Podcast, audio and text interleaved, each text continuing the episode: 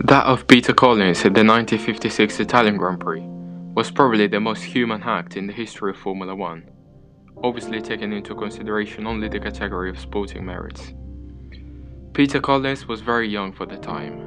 When he joined Ferrari in 1956, his teammate and world champion Fangio was 45, while he was only 24. Collins had made a name for himself outside of Formula One, with countless victories. After a few appearances in the category, then, he moved to Ferrari, as mentioned, and 1956 was a spectacular year. The season is marked by the launch of Ferrari of Fangio and Collins, plus the two Maseratis of Stirling Moss and Jean Behra. Each race will see at least two of them finish on the podium.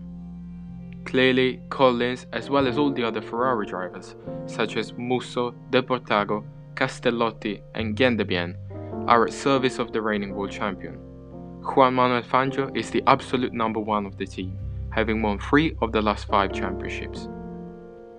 In Monaco, in fact, Collins gave up the car to Fangio after the Argentine hit the barriers.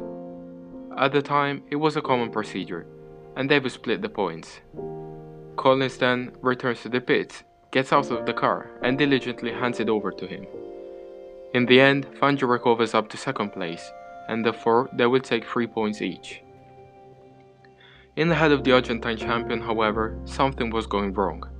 The master, as he was nicknamed, feared that Enzo Ferrari didn't support him, and in fact, in the following two races, Collins won at Spa and Reims.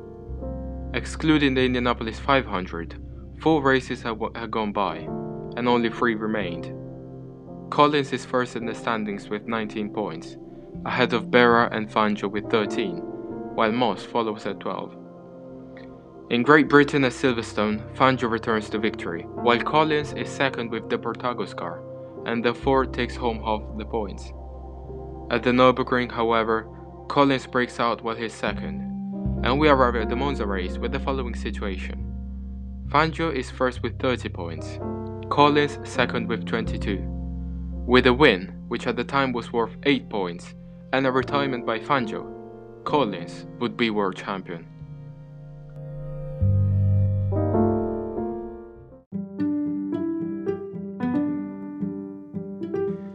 Everything is decided in Monza, where Ferrari fielded 5 cars. The Parabolica stressed the tyres a lot, and one by one, both Castellotti and Fangio, the championship leader, are eliminated. According to the agreement, had Fangio retired, Ferrari would have had to call in the other drivers to give up their car. de Portago, however, had retired out of the third lap. So did Castellotti, as mentioned.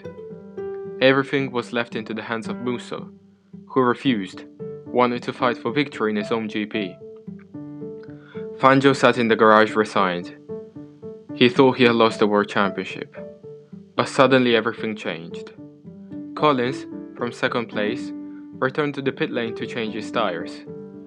He noticed the sad Fangio sitting on the edge of the lane. He doesn't think about it twice. He leaves the car, saying, Master, I'm still young, and I will have time to win a title. Maybe you don't. Take my car and win. Race leader Moss who suffers from fuel problems, would surely have given way to Collins had the break continued. In doing so, Collins gave up the title of world champion, making his human goodness prevail. Fangio finished second in Collins' car, just 6 seconds behind leader Moss. It is a wonderful gesture which has no equal in the sport. A 24 year old boy who gives up the world championship to the most admired driver of the time, Juan Manuel Fangio.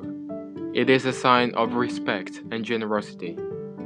Try to imagine in 2014 a Lewis Hamilton who, ahead of the problems of Nico Rosberg in Abu Dhabi, gives him his car, letting him be world champion. Two teammates who, fighting in the last race, would prefer to let the other win as a sign of respect. Fangio say thank you to Collins, hugs him, and is proved. The person will minimize. He deserved it. At 45, he would have had few other chances to be world champion. I'm 24, and I have my whole career ahead of me.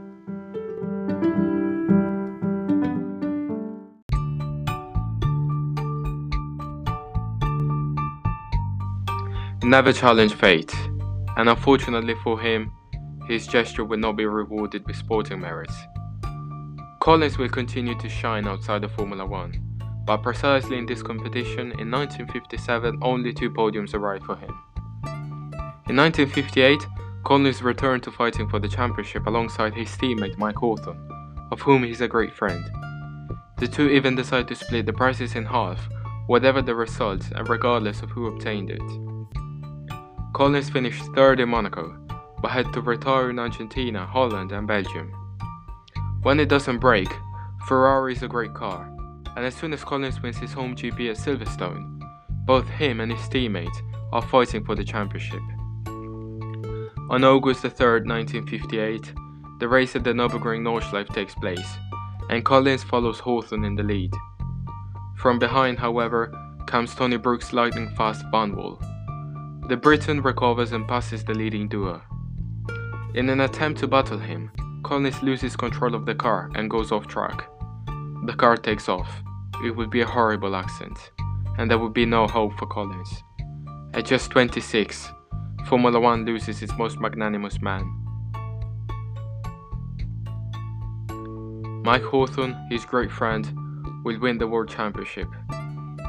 The loss of Collins hit him so hard that he decided to retire from racing. Sometime later, he will also end up in a car accident. Collins was an example of the goodness of Formula One drivers in the 1950s. They were friends, they respected each other, they knew the risks involved and the courage it took while racing.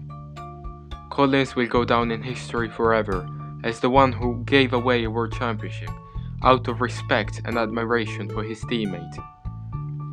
Given the age, the potential, and all the successes outside of Formula One, motorsport has lost a great driver, but also a great person.